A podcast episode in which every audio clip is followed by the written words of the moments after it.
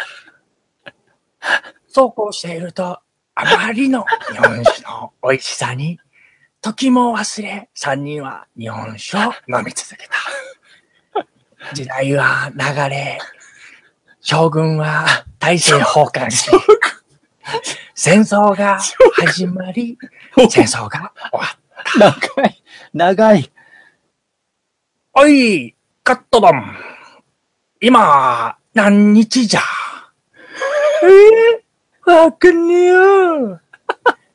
三人は、あまりの日本酒の美味しさに、時も忘れて日本酒を飲んどったそうな。これじゃ俺ら、何日飲んだかわかんねえ よ。誰ほしたら、俺らは、これから毎週、何日かっつうのを確かめながら、日本酒飲んだら、日にち忘れねえべ。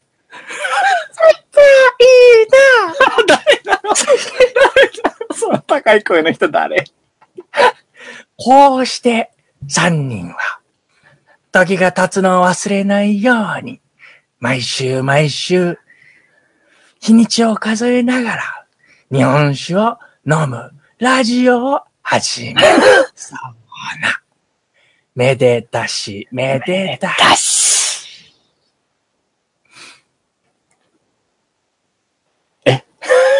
どうぞ。あ、こんばんは今週も、スイース、やりますよ。おすすめの日本酒を紹介しつつ、どうでもいいニュースの中から先のつまりないそうな話題をピックアップして、ゆるゆるだらだらと、語り合う番組です。この番組は僕、大平と、誠の二人でお送りいたします。かつも今日はお休みですが、お二人 で、おつまみニュースシーズン3、28回目の放送、4月2週目の放送です。よろしくお願いいたします。ろしくお願いします。 そうそうそう、あれね、大変。 俺だった。いや、大変。俺だったのね。え、市原ですかお俺前だったんだ。すんだよお前。わしじゃつそうそうなんちょっと面白くないあの、いやまあ、ちょっとね、ミステリー感があってねで、しょ聞き入ってしまったね。聞き入ったでしょはいそうそういう始まりだった。すごいね。僕ら、あの、何千年も前から生きてるんですよ、ね。すごい、そうだったんだね。魔法の井戸から湧いてくるね。うん。それを飲むとついつい不老不死になってしまうやつだったっていう。そうなの。だからね、時が経つのも忘れて、浦島太郎状態になっちゃうかあーら。ある、あるあるですね。そう。毎週ね、ちゃんと時を数えながらやってるね。君は相当 Amazon プライムビデオで日本昔話を見ている と、見たね。すげえ、宣伝してきたじゃん、前。僕にうんプライベートで。うんうん。プライムビデオで日本昔話見てるって、見て、見てる。相当影響されてることが分かった。 あの、はーはーはーはーあの音とか、めっちゃ聞いてるかすごい、すごい見てるんだなって思った。ら、分かってくれた。はいうそういうことなのおすすめですよね。はい。まあ、という君が日本昔話をおすすめしたいのと同じように、お僕も日本酒を紹介したい。いい切り口ですね。それはがぜん気になります。聞いてみましょはい。いいですそれでかう。はい。今週の一本を紹介してくださいよ、大変さん。いいですよ今回持ってきたのは、はい。福岡県から、送電ドゥドゥン出ましたでしょうか、今日そもう見事に扇風機が、こちらを正面にむそうだね。迎えておりますね。いい感じで見切れてる感じだはねい。扇風機がやっぱ気合が入ってるっていうこの写真ですが。。そうだね。はい。うん。どうですかこれれ。見たことありますか送電。いや、正直初めて見ました。まだまだですね。まだまだです。何千年もやってきて、ままだまだだまだです、私。いや、、本当に。何千年も僕らやってるのに。東電。福岡のお宅ですか。まあでもやっぱ福岡珍しいよね。珍しいとう思う。ん。うんこれはやっぱり、僕この間佐賀行ってたじゃないですか。あ、言ってたね。はい。で、その時に、うんあの、福岡空港から今回は飛行機で乗って降りてしたんで、佐賀だとそっちの方だろうね。はい、福岡にちょっと一日寄ったんですよ。泊まりで。うん、う。うんん。で、一泊して、でね、まあちょっといい居酒屋さんを紹介していただいただいたのでね、そちらで飲ませていただいたこの一本。おーはい。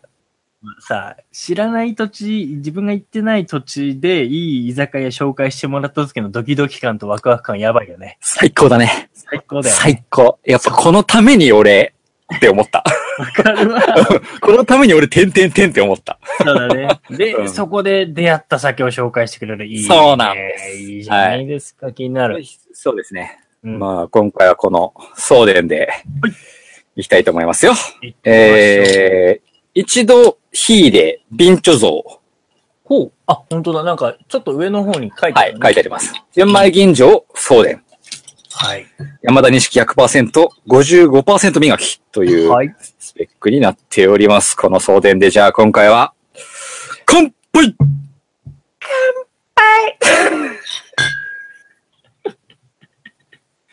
さあ、この色鮮やかなラベルの、はい。青々とした、この、黄黄金色に輝くイナフォがプリントされた、ラベルの、送電気になるわ、解説の方が。解説の方が気になっちゃうわ。お前が飲んでる間、繋いでるだけだから。すごいね。な、いいな。よくできるな、そういうの。伊達にね、あの、さっきもアドリブで日本昔話やっただけあるから一ね。発目だよ。練習してないからね。そうだね。俺怖かった、いつ振られる か。意外と一人でやっちゃったところがびっくりした。 はい。はい、そうで、はい。そうだよ。どうでしょう、うんこれはですね。うん。お見事。お、見事。まあ、なりむ向こうで飲んでんだよね。一回ね。向こうで飲んできた。うん。なんで、まあ味はわかってるんですけど。はい。まあ、それを我々にもちょっと伝えていただきたいんがそうです。ね。まず香りのところとか、どうでますか一発でこれをた表現するなら、まあうん、山田錦うんの香りと言えばいいのかもしれないかなっていう。う山ん田らしさが出ているという。非常に山梨らしいですね。うんうんで、まあ、これちょっと産地は特別書いてないかなーって感じなんだけど、まあ、ちょっと、うん、この蔵は基本的にその、糸島さんっていうこの地元の山田錦を使って酒を作る。糸島ね。はいはい。わかりますかさすが、まあ、九州にうんしょっちゅうふらふら と、ねえ、風俗巡りに回っていちょるっと幻言ってない言ってない。それは言ってないですよ。 あ、違かったね。あそれはの、言っ仕てない事でね。お仕事でね。はい。それは言ってないんですが、一人でプラプラとスナックには行きますという。おそーのはいはい。完全正真正銘のおっさんですから、私。おおなるほど。はいまあまあまあ、さすがやっぱ地理的にはちょっと多少はうん。ご存知ですかね。まあ、たまたまですね、私の友人がちょっと糸島好きで、おあそうなんだね。いろいろ Facebook にも上げてる投稿があったのでへえ、うん。あ、いいとこだなーって思って見てたんです。そうなんだ。うんぶっちゃけ糸島に関しては抑えてないんだけど、何うんが、何かがあるんですかいや、俺もなんかよくわかんないんだけど、なんか、うなんかすげえいいとこだみたいな。 なんかその時 だから、農業、農業かなんかの話の、そうだね体験談でしたのかなうん。糸島は結構その山田錦育てているっていうところは結構なるほど僕も酒経由の情報では知ってるんですけどね。はいま。あそういう農業地なんじゃないかなと思うんだけど、うんまあ一応地元産の山田錦はいを、まあ55%に磨いて仕込んでいるというこういう銘柄なんですけどね。そうですね。結構山田錦を使っていると、うん山田らしい味わいに、うん本来であればもっと香りをつけたり、ああ。甘さを出す傾向が強い中、うん。このお酒に関しては、うん。派手さを非常に抑えている。なるほどね。うん。うんうんうんうんうんこれは抑えているっていうのが多分正しいんじゃないかなっていう味わいなんですけど、はい。うん。えー、ね、なんかこう、はい。抑えてる。うまうくん。手綱を取っているというか。そうだね感じなんですかね。もうちょっと派手めに作りたくなるお米であるっていうのがあるんよで、くね、あの、カッツンとか大平も言うよね。山田なら山田らしいみたいな。そうだねどうしても山田の味になっちゃうようね。んみたい、なまさにまさに。それで言えばちょっとそこから少し外れていてほう、香りに関してはやっぱり山田錦だなっていう。味わいもやっぱり山田っぽいなって思うんだけど、あれみたいな。何かがいつもの山田と違う。あおーれ違う今日、もしかしてすっぴんじゃない俺もさ、同出じること思う。同じこと思 うう。ん。うん。なんか、うんわかるよ。いいね。なんか、あの小倉の街歩いてて、ケバい2回だけの姉ちゃんの店に行ってるかと思いきや、ちょっとこの店、違うみたいな。そう。なんだけちょっとど落、ち着いて飲めちゃうみたいな。その、やっぱ柔らかさが非常に出ていて、はいコクが少しあるっていう感じが、うんなんかいつもの外で見る山田と違うみたいな。この子、なんだろう。なんか、ちょっと違うなん、か、なんだろう、なんていうんだろう、これは、もう、擬人化します。はい、擬人化行きましょう。えー、なんだろう、この、いんなんか雨の日に、たまたま道端で出会った、うんその子と一緒に濡れちゃったんだけど、自宅に招き入れられて、もうその時点でなんかちょっと怪しい関係だけシど。ャワー浴びてきなよって言われたんだけ飛ど、ん飛んだな。うんそう。その時に、うんいや、本当ありがとうねって言って、これタオル渡、返すよって言って、パッタオル渡した時にめっちゃすっぴんだった女の子の感じ です。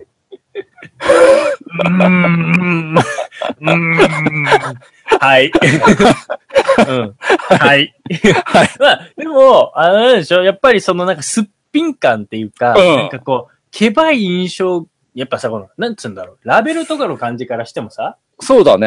山田100%とかって書いてあるの見ると、うん。そういうなんか派手さをちょっと想像するんだけど、そうねだろう。非常に、ちょっと、その香りとかはもちろんね、ういいんん。だけど、なんか、めもう少し落ち着いた、 非常に、そうだね。実は、ちょっと遠く、んあの、幼馴染がうん、ちょっと高校生ぐらいになって、うんすごく遠い人になってしまったかのような 感じを覚えていたにもかかわらず、うん実は、うんあ、あんまり変わってないんだなっていう、いいじゃん。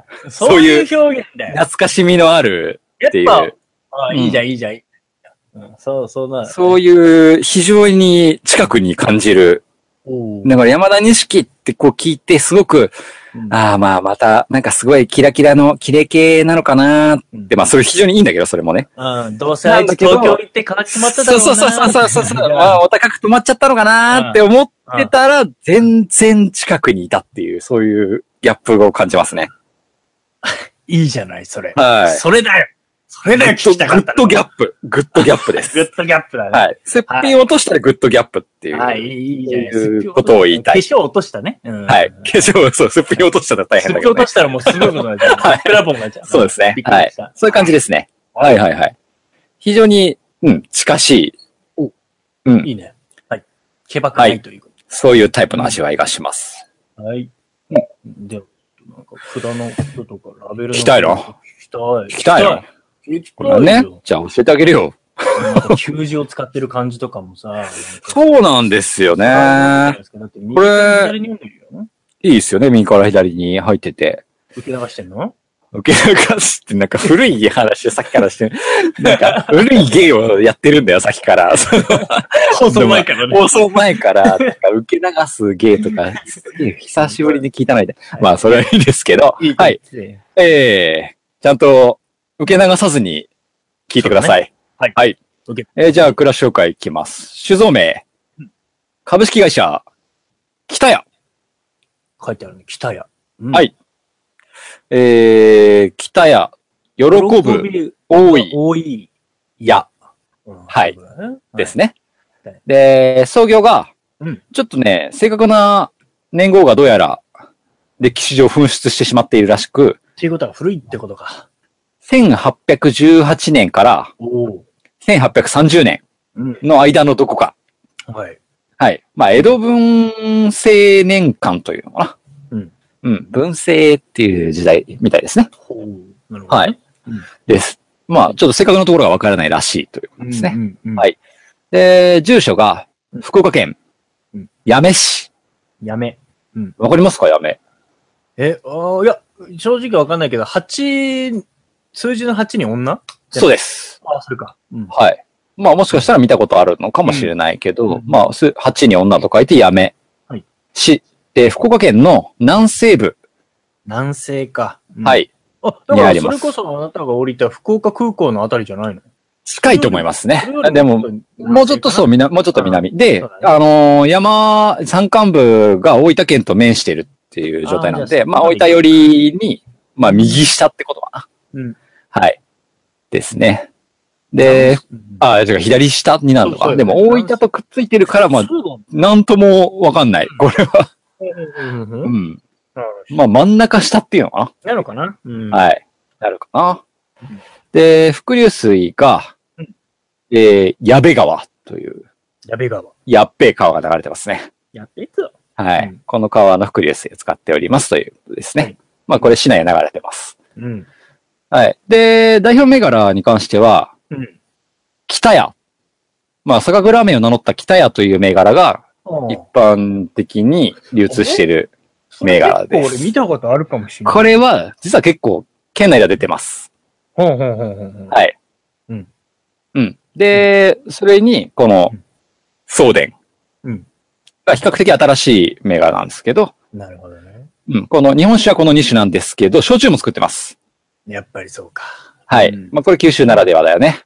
売れるもんね、九州ってね。だからまあ、焼酎に関しては宝壺っていう銘柄と、うんまあ、北銀城っていう銘柄を使ってたりしますね。そっちに銀醸使ってんだ。うんそうなんですよね。まへえあ、ちょっと高級感のある焼酎を作ってますね。面白いボトルの形もなかなか見ないような形なんで、結構高級ラインだと思いますね、焼酎は。なるほど。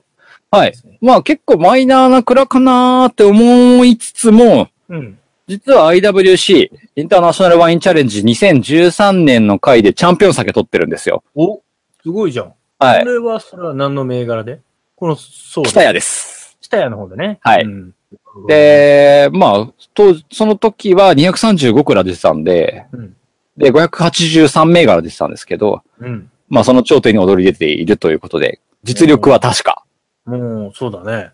な酒蔵ですね、とうん。すごいし。はいいうことなんですけど。はい。はい。意外と知らない。そうまだあね。、本当にこっちであんまり流通してるの見ないな、関東では。うん。だから、県内とかでは結構やっぱ有名な、そうだね。九州の方ではね。やっぱり、うん。福岡ではよく見たんですけど、こっちではほとんど見ない銘柄になってますね。はい。で、まあ、やめやめ。という場所。うん。結構お茶が有名でして、お茶、緑茶。やめ茶っていやめう特産のお茶がありますね。あ、そうなんだ。こうんれは、ちょっとわかんないな。やめちゃそうなんです。まあこれもこの流れている矢部川っていう、うんまあこれ実は一級水系の本流なんで結構でかい川なんですけど、うん。まあこの川からのやっぱり流れ出る水がうん。強く影響して、うん甘くてコクがある旨味の強い美味しいお茶がやめ茶の特徴だと。うん。やめ茶みたいだね。でも俺も思ったよ。言おうとかどうか思ったけど、やめちゃったね。はい。っていうようなお茶が結構有名な場所なんですけど、ってことはもうなんかほんと水がうめえって感じするな。 そう。ん水が良くて茶畑が広がっていて、やっぱり田園、田園風景がすごくいい、ああ、いいね。まあ綺麗な土地だということなんですよね。はいはいははい。い。見えてきましなんた、でその情景が。場所が分かってきますね。こういう感じでね。。はい。そそんな土地で、うんまあ大体まあ200年ぐらいの歴史を持つこの蔵なんですけど、はい。はい。うん。えー、どうしようかな。まあ歴史で辿ってきますか。えー、家の家 録。家の記録を辿りますと。おう海藻。え住吉うんは、長男であったが、うん文政年間、うん弟の和助に本家を譲り、酒造業を始めたとあります。え、これ珍しいパターンやね。長男が酒造りしたくて弟に本家を譲っちまったと。すげえね。今までだったらなんか、そうなんですよ。ね。大体は次男と次男か坊末っ子とかが、うんそう家を継げねえからと、うん。で、酒造り始酒屋蔵を始めるじゃないですかめ。うん、今までの、大体、そういうパターンじゃないですか。うん、なんかこれは、そういう結構うねん定説になりつつあったおつまみニューおスつまみあるあるじゃないですか、これあっが。た。うん。はい。そういうパターンでは、その家って何の家業をやってますか、孫さん。あれ、なんだ、なん だ、えー、じな、なんか、前はあの、ね漁師だったりとか、なうんん、とかあのー米問屋とか、はい。なんか、えー本家は米屋でした。あ、やっぱそうなんだ。はい。創業以前は米を、米売りをやっていたとうん。いう説ですね。まあ、残ってる文章から辿ると。うん。で米屋の長男が弟に本家を譲って酒造りを、俺は酒を作ると。一年発起。は。い。酒造りを始めましたという歴史になっています。で、以来、二代目、宇三郎、三代目、喜七、四代目、な、住吉。また同じ名前だな。はい。そうだね五。代目、幸太郎うん。六代目、茂と続いて、すごい、すごい、すごい。えー平成11年から現七代目、幸太郎が社長を務めておりますと。孝太郎。はい。いうことになっておりますね。七代目になりますね。そうはいなんですね。やっぱで、そ酒蔵、うん。うね、すごいね。なんかその何代目って聞くとすごい歴史を感じるね、やっぱいや、まあ、酒蔵はもうこれもあるあるですよ、やっぱり。かっこいいよね、なんかね。何代目とかね。うん。はい。で、酒蔵の由来、名前の北屋っていう部分に関してなんだけど、今のところだってその地名とかなんとかっていうの全然出てこないから。そうっす。ね。まあこれがですね、うん。まあこさんなら分かっちゃうかな。やっぱ。北屋。北や北屋。ノーヒントで北屋分かっちゃうんじゃない字、字から多分ね、分かっちゃうんじゃないかいな。や、いやまあ、だからストレートに考えたらなんかこの先ね、みんなで喜び多く、この、一つ屋根の下で飲んでほしいっていう願いを込めてじゃないの天才か正解 です。えーまあ、創業の折、はい酒を通して多くの喜びを伝えたいという志のもと、名付けられたのがこの北屋という、うんはい、名画になっておりますね。やっぱみんなそういうのを願うわけだね。なんかさ、日本酒っていう風になるとみんな幸せをこう願ったりとか、喜うびんを願ったりとか。願うよね。なんかやっぱ、ももちろんまあそうだと思うけど、ええ。なんかみんなポジティブな、いい、いい方向でみんな、なんかネーミングしていくね。そうなんで。めですたいもんなんだね。とにかく日本酒は。僕は日本酒は何かとは聞かれたら、うん願いだと答えます。何それ初めて聞いた けど。何その思い。ね、はいょっと詳しく聞きたいんだけど そこのところはあんまり深掘りしないでくわれ。かりました。はいでも、そういう、でもね、おのおののね、思い、はい願い、そうでいすいねですね。はい。だと思います。はい。はい。えー、まあ、初代がです、ですね、うん酒造りに情熱を燃やすあまり。 ってまあ、これオフィシャルにあまりって書いてあるんだけど、うん。えー、蔵に自ら入って、当時として初代が酒造りをやってたんですね。おー。なんで、それ以来、代々、その、主人自ら酒作るべしというのが家督となっていて、ああ。うん。蔵元当時ですね、いわゆる。だって一年発起して始めてるからさ。自分でやってんだよ、わざわざねす。ごいね。まあこの年号的にも結構、その当時集団も結構力持ってたはずなんですけど、うん、そこに頼らず自分でやったっていうのは、この初代相当、まあ、弟に譲ってるからね、本家を。それぐらい、まあ、さらっと文章で見るとあれだけど、うんめちゃめちゃ酒好きというか、酒造りに対して意欲的だったとしか思えないですね。意欲的だね。本当ね。はあ、覚悟と意欲と、ちょっと自信も見えるね。だと思いますね。うん。はい。はいまあそういう歴史で、まあ北屋という銘柄を創業当時から作っていたと。なるほどね。で、それがまあ三代目喜七が明治維新の大革革命期を乗り越えまして、うん。積極的に事業拡大した。おーそして五代目幸太郎。いいね。なんかこう、何代目がどういう生きしたみたいな。かっこい いそう。うん。その当時、各年開催されていた全国種類鑑評会、はいはいはいはい。九州沖縄種類鑑評会において、うん。昭和元年から6年まで、共に3回連続優等賞受賞。おう当時の規定によると、名誉賞を授けられたといおう、うノリに乗っている。すごいね。はい。 すごいね。うん。ですね。で、それで、その後、昭和26年にうん、当時うん、白花という銘柄を出していたのだけれども、まあ、うんこの白花を取って、白花酒造株式会社に一回社名変更してるんだけど、あら。うん。六代目茂、うん。うん仙台ね。はい、昭和48年、うん減圧上流法を先駆けて取り入れ、うん。まあ、概念、それまでの概念を超えたうん。香りの高い焼酎を開発したりして、うん。酒みりんも発売して事業拡大していて、あ、そうか。日本酒だけじゃなくて。はい日本酒だけじゃない日本酒だけだからね。焼酎の方でも革命を起こしてたりして、はい。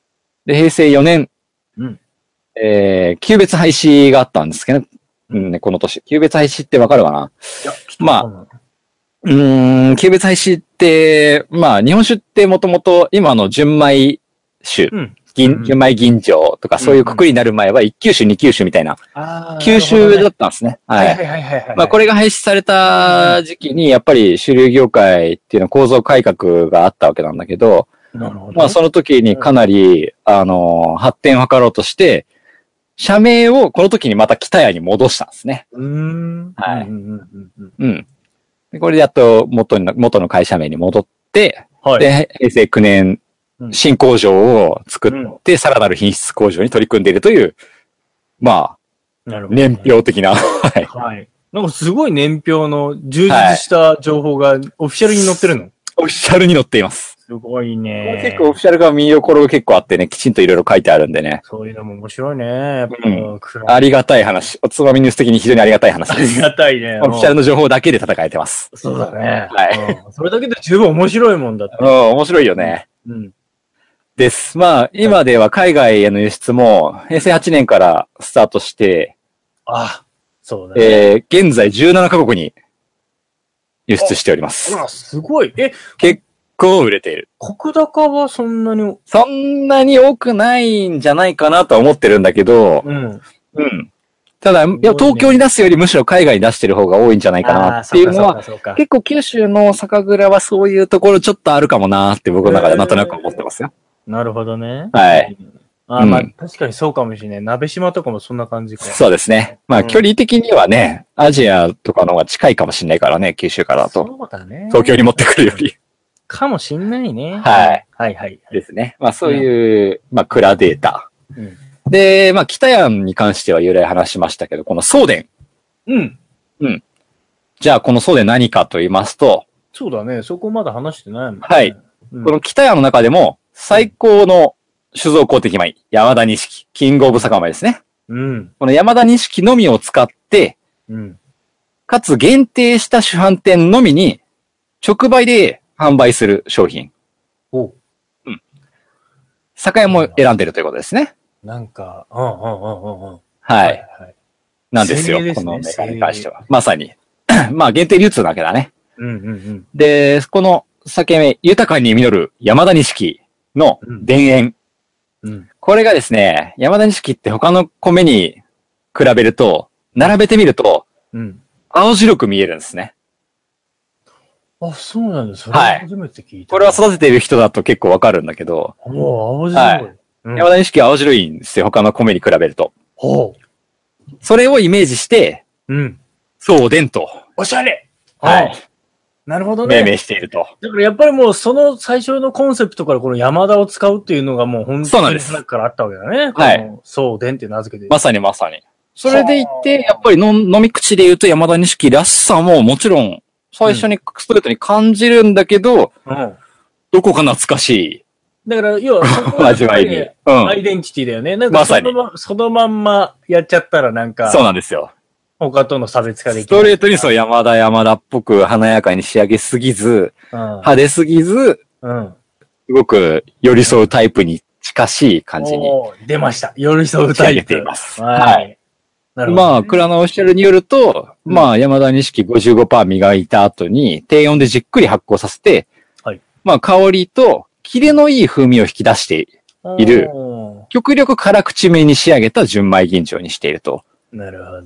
でこれが何のためかというと、繊細な味の料理を引き立てるために、とりわけ刺身寿司と、魚料理に合わせるのに、抜群な味わいに仕上げていると。いいね。そうだろうね。そのやそうっですぱ、ね。手羽さがないって言ってたのは、そういうやっぱ繊細寄りな。そうなんですよ。これがね、あんまり派手じゃないんで、やっぱり料理、うん特に、まあ白身だな。うーん。うんうん。バシッと合いますね。はいはいはい。はいで。もなんか僕のイメージ、あの、九州の方って白身が多い気がするんですよ。あ、それはちょっとある感じがするね。うんいいじゃないですか。だからそういうのに合うんでしょうね。かもしれないですね。やっぱ地元のお魚に合わせてる可能性は結構ありますね。はいはいはい。で、まあ絞った後もサーマルタンクで低温で、丁寧に熟成してるんで、うん。で、毎月、こう、酒屋を限定してるんで、予定の数量、いくつ欲しいって言われたら、その数分だけ瓶詰めしていると。おー。ガーッとやって、ガーッと売らないで、うん。いくつ欲しいあ、わかった。その数だけ瓶詰めするわ、と。すげえな。はい。で、これが、まあ、書いてある、この瓶貯ってやつですね。瓶貯像。うんうんうん。うん、瓶の状態で、程よく貯蔵しているということですね。ねい。はい。これがやっぱり、うん、こだわりの瓶貯だと思いますね。ありだね。はい。でやっぱりね、うん、火入れに関しては熟成がゆっくり進むんでね、そっか。これは、火まあ季節と、そう、ともにじっくりと楽しんでもらいたいということが、やっぱ蔵のおすすめの飲み方と。なるほど。いうことですよそんな思いがあるな。い。はい。まあ今後ともこの創業時の精神をね、大事にしながら、日本酒の酒文化を守り育て、たくさんの喜びと感動を伝える商品にしていきたいと、努力を重ねておりますという所存でございますと言っております。素晴らしい。なんか、はい。全部余すところなく表現をしてるんだね、このホームページ 上で。まさに。素晴らしい。まあちょっとずつ保管はしてはいるんですあけーまあど、もちろんね。うん。はい。まあでもほぼほぼオフィシャルでこういったことをきちんと書いてくれてるんで、相当な思いが詰まってますね。う ん。ようん。まあ、喜びを皆さんに伝えるお酒になると思いますよ。この、そうで、はいぜひ飲んでくださいという紹介です。ありがたい。はい。いいね。由来好きだな。その、ういん。来たとか、そうでとかね。いいよね。いいね。はい。ね。ままあうん、という銘柄に関して、あこ、の、やめ、やめ。やめしのやめ、八の女と書くやめ。気になりますよね。うん。こういうの気になりますよね。まあ、女に関しては気になりますね。はい。まあ、8人も女がいるのかと思うとちょっと気になっちゃうと思うんで、雑学でやっていきたいと思いますよ。行きたい。うん。 えー今からおよそ1800年前。もういいね。唐突に始まった。昔、昔。そういうことだね。 はい。まあ中国が三国に置かれて争っていた時代。おー、そうか、三国志。うんはい。日本にも海を渡り、外国と交渉を持つ、うん。和の国と呼ばれる国がありました。うん。はい。知ってますか何い和の国。和の国はい。和の国ってうちじゃないのうちですね。うん和の国という国は、にまあ、日本ですね。やっぱりね。の中でも、まあ、じゃあ、これがまあ、いわゆる邪馬台国というやつなんですけども。はい。馬場さん、邪馬台国ってどこにあったか知ってますかこの前話出ましたよね。あの、奈良とか、あの、今日、奈良じゃないですか。あちゃー。あれ四大国名前は似てるんですよ、大和の国と。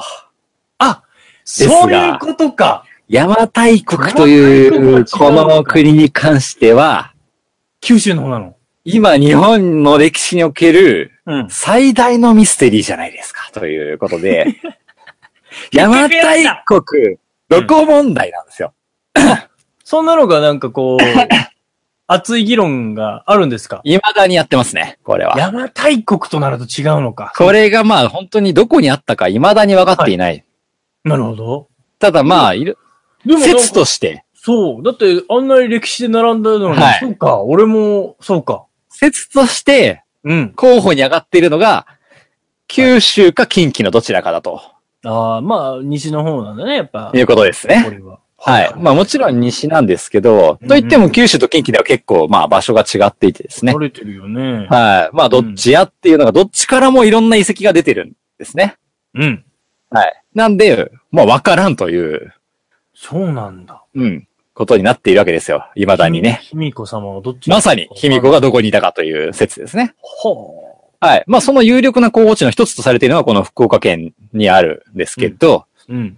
まあ、北側、県の北側では300基もの古墳が発見されていて、で、北九州最大の前方後円墳、岩戸山古墳というのも見つかっていると。ほう。この古墳が見つかったのがこのやめですね。あ、そうなんだ。はい。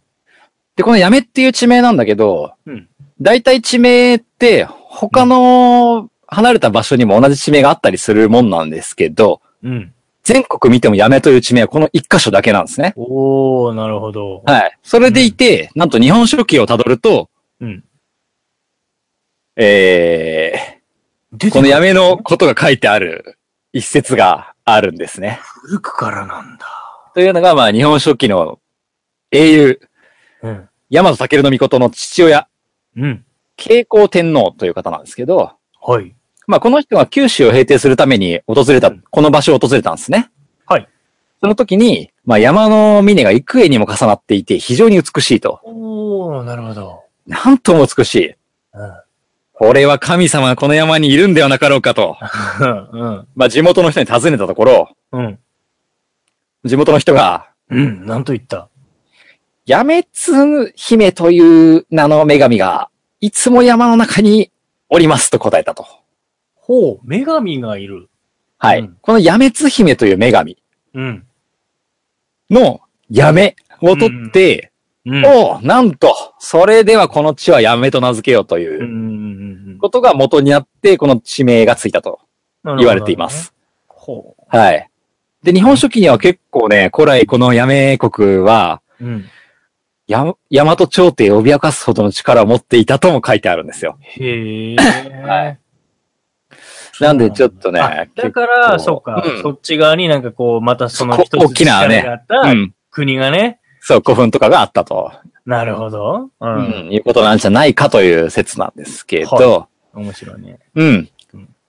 まあ、現代でもこのやめという場所は伝統工芸品の生産は結構九州トップクラスなんですよ。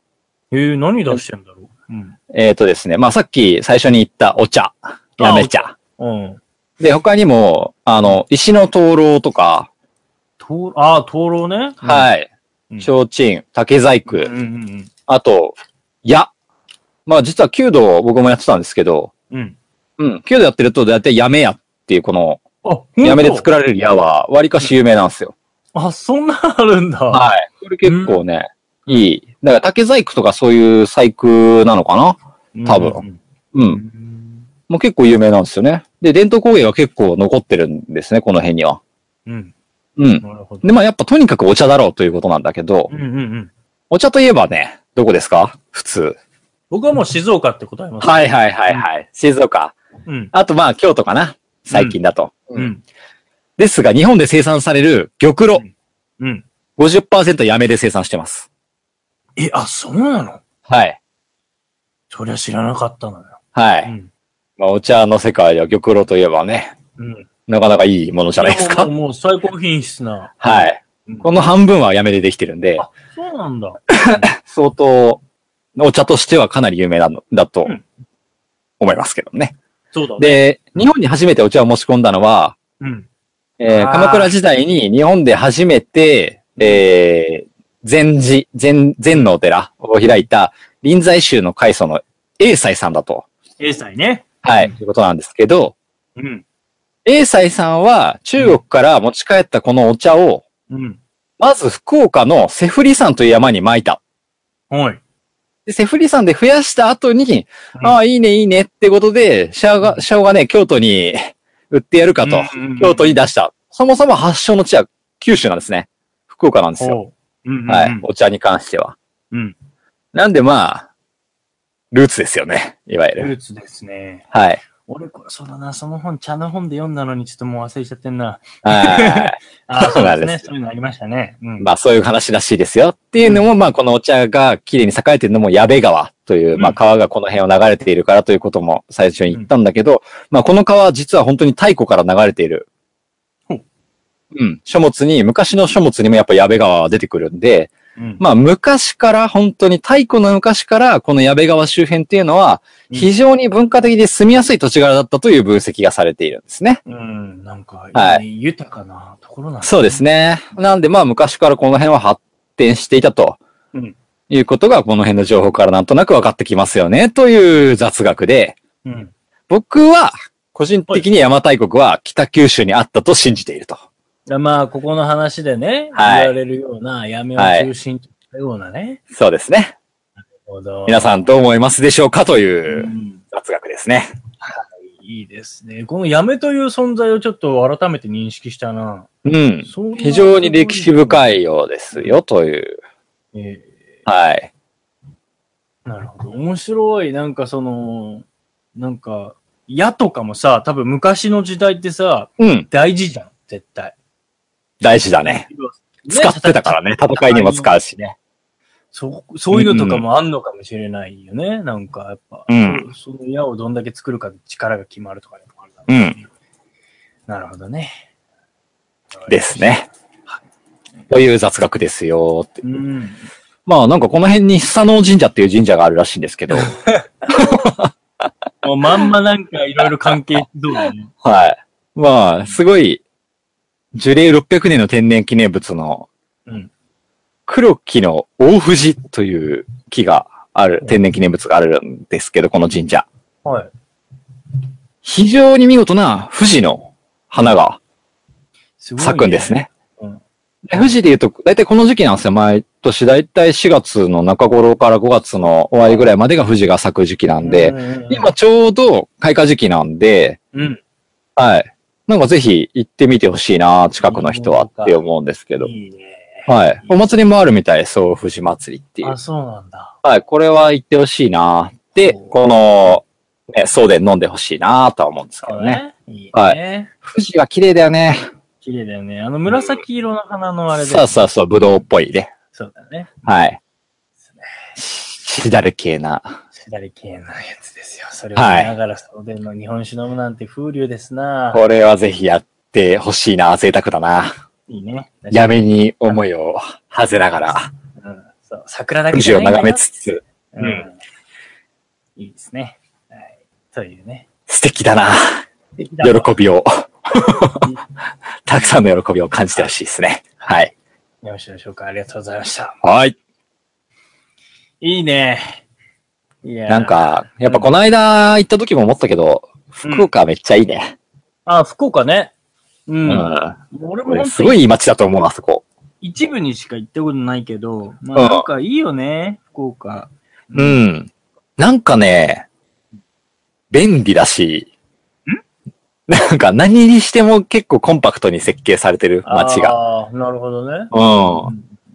非常になんか空港とかもさ、市街地から全然近いし、あれさ、ほんと福岡空港は特に、あうれん、全国的にも市街地にのど真ん中にあるんだよね。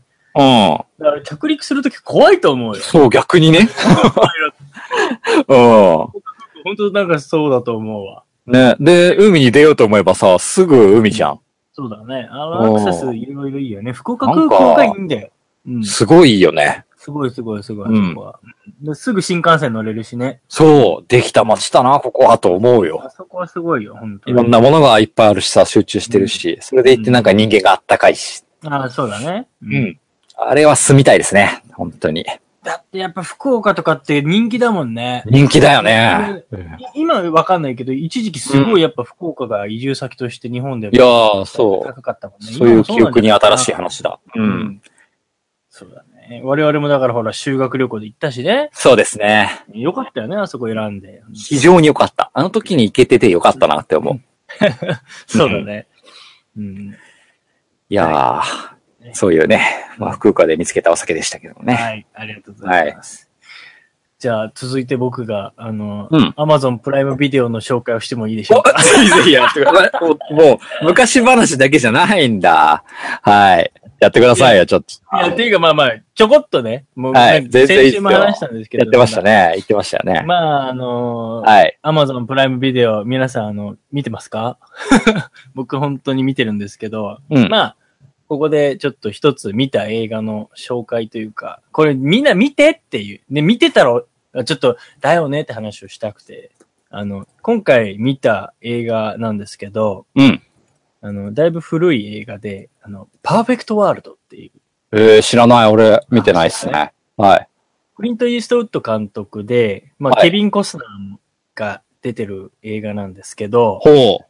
あの、結構昔から僕はあの、両親に、あほうの映画良かったなぁ、みたいな話をなんか聞いたのを覚えてて、あいつか見たいなって思ってたのがあったから、あ、これ見ようと思って見たんですけど、ほう。プレゼンしてください。はい。まあ内容とすると、舞台は1963年のアメリカで、うんテキサスほのそのまあ脱獄州なんですよ、ケビン・コスナーう。。まあ、テキサス悪いやついっぱいいるからな。まあね。そう。 まあ、このテキサスおよびアラバマ州全土に敷かれた緊急捜査網をかって、脱獄犯、ウッチ・ヘインズは、8歳の少年フィリップを人質にうん逃亡を続けていた。うんしかし、追い詰められ、凶暴性をむき出したブッチは、一夜の宿を提供してくれた男に銃を突きつけるのだった。みたいな、うんこううん高岡アマゾンプライムで説明文に書いてあるんですが、このね、えー、まあ、ブッチ、凶悪犯なんですよ。はい。ひすぐ人殺しちゃうの。恐ろしいわ。ケビン・コスナー。なんだけど、うん。なんかね、えーっ、と、このフィリップって8歳の男の子めちゃめちゃ可愛いんだけど、この子。を、うんまあ、ちょっと、事情があって、もうどうしても逃げられないから、あうんまあ、こいつがいた方がいいだろうってことで、まあ、人質にして逃げるんですよ。最初はもうしうんうん仕方なくみたいな感じで。うんただね、この間にね、すごいね、あのね、友情が芽生えてくんだよ。こうの、と脱獄犯と少年の間に。サイコパスだな。これがね、 サイコパスというよりかは、なんで目覚めちゃうのあのね、お互いね、境遇が似てるんです。えー、そ、そうなの、あのね、少年とこれが、はいあの、要は、お互いとも父親に愛されていないという。ん、うん、うん。いやケビン・コスナーも非常にその、ろくでなしな親のもとで育って、で、この少年のところも、まあ、非常に、あの、厳格な、あの、宗教のもと、うん、ハロウィンとかクリスマスもない。うん。お祭りに行って綿菓子を食べることもできないみたいな、うんなんかこう、家族、まあ、宗教上のルールとかがあって、かつ、うん、父親は全然家に帰ってこないみたいな、うん。まあ、そんなこう、心に傷とか繊細さを持った二人の共通点が実はあったんですようんね。うんうんうん偶然のその、あの、逃亡劇なんですけど、うん。そこでなんとなくこの、心を通わせていくんですよ。この、うん奇妙な関係なんだけど。これがね、見ててね、なんか、すごい、なんかね、最初はいいんだよ。ああ、なんかこう、だんだん心開いてきて、この少年もすごいなんか純粋だから、うん。なんかどっちかっていうとこのブッチ、そんな悪いやつじゃないのブよ。ッチ。え、うん悪いやつだろだって。いや、人確かに殺しちゃったりするんだけど、いや悪いやつだろ。確かに凶悪犯なんだよ。 凶悪犯なんだけど、見たらわかるけど、なんかね、もうね、とにかくね、繊細なんだよね。で、俺これね、すっごい ね、心に残ってる、 うん心に残ってるセリフがあって、殺された側の気持ちになってる。そう、そうなんだけど、でも、うでもこのね、ブッチが殺した相手って、ん。母親に、えっ、と、なんか、を襲おうとした人間を殺したのと、ああ、はいはいはいはこの逃亡劇、実は最初、ブッチじゃなくて、もう一人いたのよ。一な緒るにほど脱ね獄。で、そのうんもう一人の男が、この少年をちょっとレイプしようとしたの。い。あ、その時に最悪だな。うんそう、殺したの。っなんとて。いう二人をやっちゃったんだけどね。はい。っていう、まあ、いろいろあるんですが、うん。なんかその中でね、一つその心に、っていうか、ああ、このセリフって思ったのが、このブッチが言われるんだよ。ある時うんその、ね農家の男に銃を突きつけるの、その時ももうなんかすごいね、うんその農家の男をよくしてもらって止めてくれたんだけど、はい。もうなんか子供に対して、その自分の実の子供に対して、なんか言うこと聞かない、すぐ頭がパシンとか叩くの。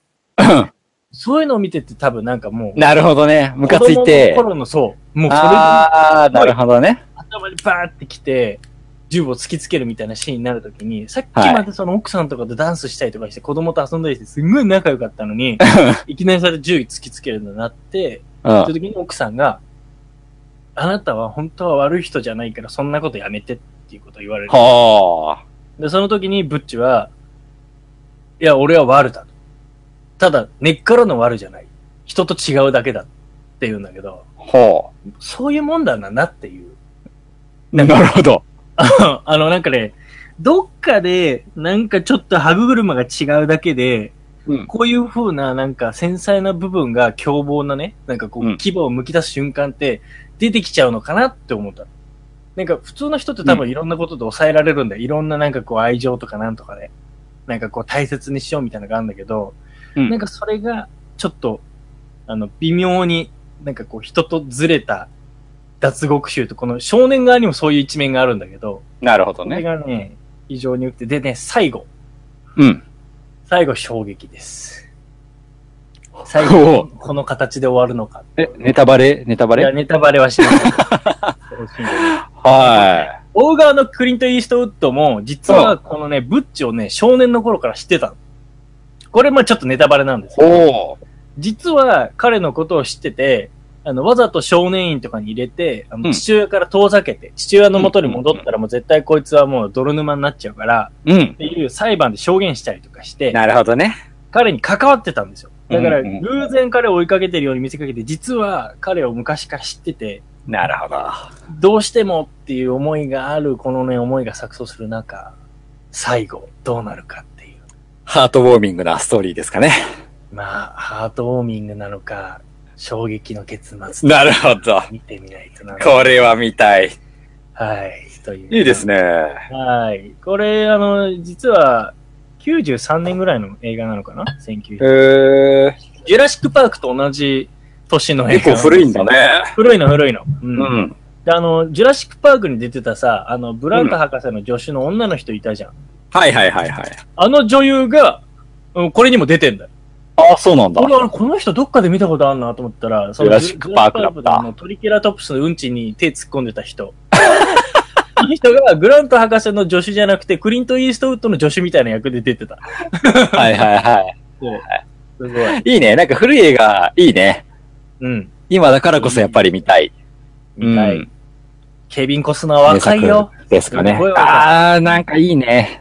若いよ、本当に。いいです映ね。画を見ましょう見たいですね。これぜひぜひ、あの、静かな、あの、映画なので、見てください。はいはいはいはい。いぜひぜひ、見ます。ひ。はい。という、なんか、私の今週見たプライムビデオのいいですね。話でちょっした。と、うん。今週のプライムビデオのコーナーでした。 話おーびっくりしたカット君来たプーライムビデオの話して たのプライムビデオの話をしています。そおお。何アマゾンプライムってことえ何それそうそうそうです。ああ、俺も最近さ、アマゾンプライム入ってたんだう。あ、よ。本当来ました。うんえカット君お金ないのに Amazon プライム入って大丈夫いなやの、違う違う、無料期間、アマゾンの無料期間 で、3ヶ月無料になりますっつって、はいはいはいはい登録しとこうって思って、はい。で、いつの間にかクレジットカードからなんか4000円ぐらい引かれてんだよな。自動更新だからね、あれね。そうね。で、はいプライムに勝手に入られ、有料会員になってたっていうオチなんだけど。そうですあまあ1年持つからね、それで1そう年楽しんでください。いや、カッツン、これね、抜ける理由がない。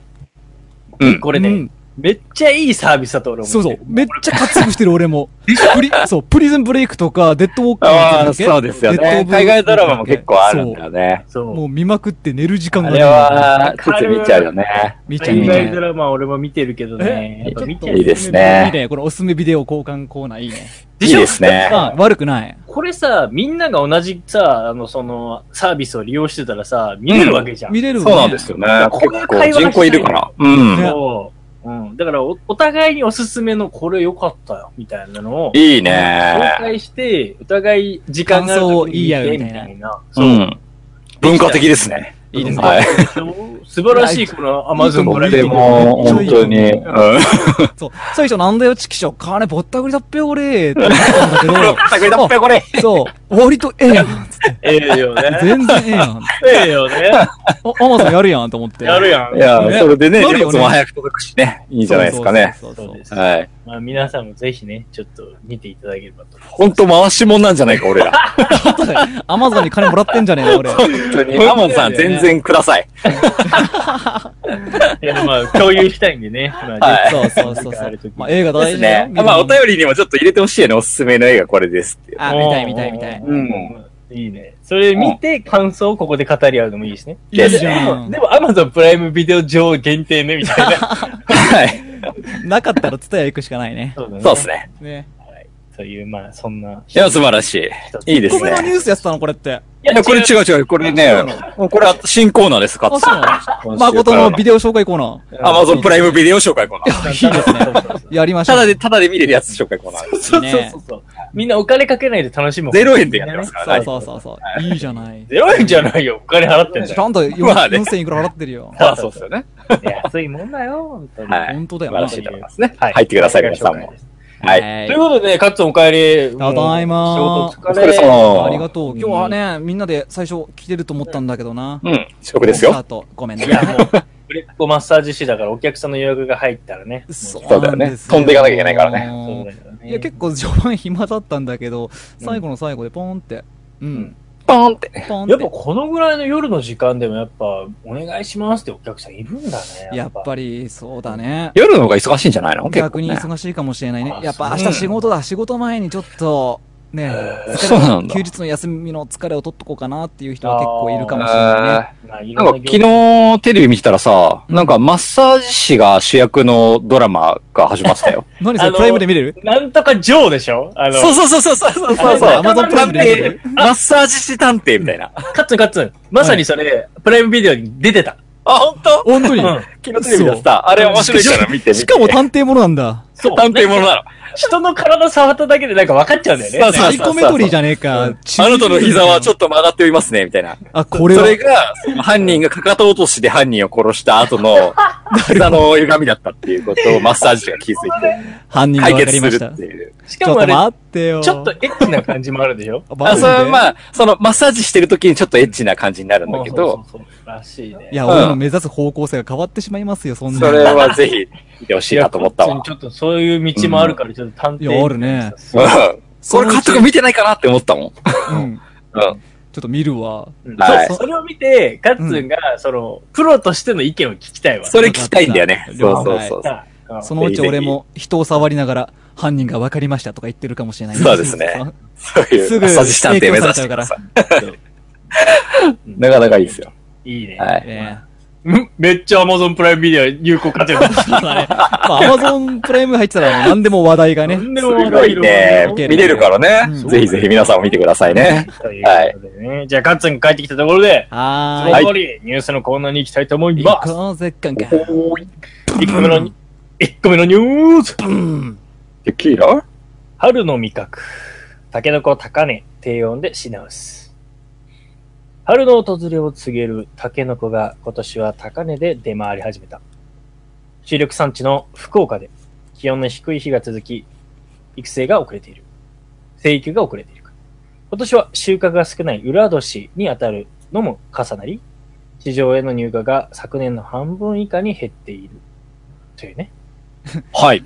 はうい。ん。好俺らタケノコ好きだね。きだね。今日、本今当日タケノコといえば、やっぱり、タケノコ。つまみニュース。まあ、春の訪れをね、感じるのにい一つのやまあ、ー、ま確かたにな今年もタケノコの話やってるよ。そうそう そう。つい最近までしたような気何がする年目だ。よ、も多分長いですよ毎年やってると思 う。毎年。はいあれ、うん今年は掘ってないんですかそうだよ、そうだよ。よ。う。いや、まだ掘ってないんだよね。だから、このニュース見て、あああ、ちょっと今度掘りに行こうと思って。そうだよね。まあうだから、ん。福岡に比べてやっぱり、あの、移動そうだね。ちょっと遅れてくるから。ね。まあ、うんでもまあこれからだろうね、まさにね。でも、それぐらいのタケノコが一番うまいんでね。そうだよね。まだだって頭出ちゃダメなあの。れはもう贅沢ですよ。相当高いとなれば。刺身とか食いたいな。ヒャッハーヤッホーもう山に生えてる方からしたらもう、ヤッホーだぜい。や、ちょっとそれ、お前んちの竹やぶ行ってさ、掘りまくって売ろうぜ。売らないよ。東京売らないで。独り占め、独り占め。出るよね、あれね、本当に。いや、本当に。高いよね。高いんだね。だか高いんだよ。らうちもそんなにじゃあならないってことなのかなどうなんでしょう。うん。そうなんだね。だからこれで言うと、なんかこういう収穫、収穫が少ないこの裏年。あるんだね、そういう時期が。裏年って初めて聞いた裏よ。年ってなんだねえ。なんかだからあれなんじゃない、その、竹が出てくるのにさ、なんか、うんうん。なんかそういうリズムっていうかサイクルがあんのかね。なのかうんなんか、ホットキャス、毎年毎年、ホットキャなんか出てくるみたいなイメージが。ねえ、そういうイメージあるよ。嫌でも出てきちゃうかなって思ってたけど。なんか、いつも生えてきてる時はもう、もう食えねえよと思ってるけど、たまにやっぱ生えてこないと、なんだってなって。ああ、なんか、そう、 やっぱあいつがいないとダメだなってやっぱなるな。そうだよ。うん。それが、やっぱりそれによって竹が絶滅を免れているのかもしれないね。 なんでどういうこといや、なん か、その、あの、邪魔だとさこいついなくなったら、あ、なるほどね。そうそうそうそう。ああ、寂しいな、みたいでな。燃や、燃やされちゃったり、なんか消されちゃったりしてさ、絶滅しちゃうじゃん。ううんん。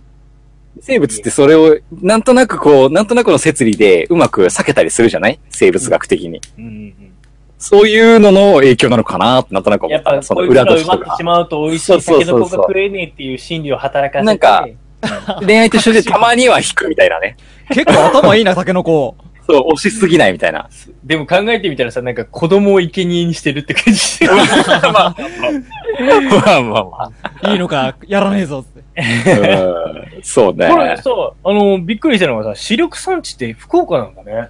たんだね。だから、まあ今日の酒にも綺綺麗麗に。に、うん、けどハマってるけど、ソーデンそうでとぜひ合わせてね、ね食べたいな。そうだから、日こ本酒のも合う稲からな目にある、あの、綺麗な山のところにもね、もしかしうてん生えてるかもしれない。だ、かもしれないね、セルセルフリーさん武田とと。かって言ってたじゃん。だかうら、ん。うん、ここに生えてるのかもしれない。やめの、かもしれないね。もやめたけの子が。うん。なんか、意外だよね。はい、意外ですけど。竹、食べたい。う食べたいな。竹の竹を子、竹を食べたいのかよくわかんないけど。竹の子食べたい。な、なんか、ほんとさ、たうん、春ですね。あ、さく、花見とかしましたいや、だからさ、でも、今年さ、雨がさ、そう、雨だよな、週末。確かに。うん。 ざまあ、まあ、ざまなんだけど。そうざまあ、リア充。そうさ、悲しいんだよな。やっぱ予定はさ、やっぱみんなで花火みたいな話だたワイワイってやるんだけどもどうしても雨だよね。もう週 うん末、リア充ざまあ。俺もざまだとは思ってるけどね。今日仕事中いたもん、普通に。ちょっと待ってよ。花火ぐらいみんなしようぜ。いいや、だって俺仕事だし見れねえし。ああ、そっか、かうんそうだよ。忙しく。てこっちは見てる場合じゃねえんだそうよ。なんだよ。でもなんか、今年ちょっと寒いから、まあ来週ぐらいまで持ってくれたらいいなあと思そっう、て。全然。で、東京は全然あったかいし、めっそうなんちだゃもう葉桜だけどね、もはや。あ、本当にえもうえ、そこまでちっちゃくなるのそれ寂しいなあらー、そっか。さうん花が、その、桜散った頃って一番寂しいよな。終わっちゃったなっていう。儚かないよ。よね。そううんっていうか、早すぎるよね、桜、散るの。またその話 かい。毎日、竹の子に引き続き毎年やってるぜ。こうん、のま、たこの話だな。竹の子と桜の流れ咲。かないのがいいんだってば。ねえ。そう。だから、春、春だな。毎春年ですね見れるっていうのをありがたく思わなきゃ、その本短当さだで。よこ。の竹の子だってそうよ。うん。もうちゃんとそれでも食べれるように出てきてくれるのがありがたいと思わなきゃ。高いとか少ないとかじゃないですよ。確かにね。うん。うんそういうことです。そうですね。はい。なんか、ね、桜が終わっても、えー、5月になれば、茨城にはネモフィラという花が咲きますのそうで、青、青いお花が咲きますよ。はい。茨城県日立海浜公園でネモフィラの花畑を見に来てください。そう。俺んちの花壇にも種まいてあるから来てね。お、はいそうなんだ。種まきました。僕らちょっとネモフィラに合わせてちょっと商売しようと狙ってるん で、それいいじゃない。人稼ぎしてやろうと思ってるから、ね。でも出る気配が全くないんだよね。だから、そう、加藤、種まけって言って、本来だったらネモフィラって12月ぐらいにまくんだって、ああ、種。そうなんだ。ちそょうそうそう。 3月にまいたもんね。っと待ってよ。俺は遅だいいぶだ遅ろ。が。でもね、奇跡が起こるって言そっうて、きっ、と。俺は信じるっつって。計画性なさすぎ だろ。いや、こういう奇跡っていうのは大事だよ。そういうストそうそうドラマが大事じゃん、やっぱり。なんだってさ。やっぱストーリーですかそうら、何事もね。ちゃんと水とかあげてるかっつん。ん水とかあげてるちゃんと。あーじゃあ、あ雨多いから大丈夫 だよ。もう絶対ダメだよ、もう。本当に。ダメな親だわ、もう。育ててあげて、もう。そういうのがいいんでしょ、やっぱり。いいのなんかワイルドな。そういうのがいい。ワイル自ド然な。ワイルドにね。自然に育つ、野生的な。そうだよね。人の手をね、かかけずにね、普通に育ちましたっていう。そこ売りにしてるからいいけどさ。もううん。そう。でもなんだかんだ、やっぱ花もさ、通年咲く花が結構注目されてきてるから、意外と桜だけじゃなくなってきたよね。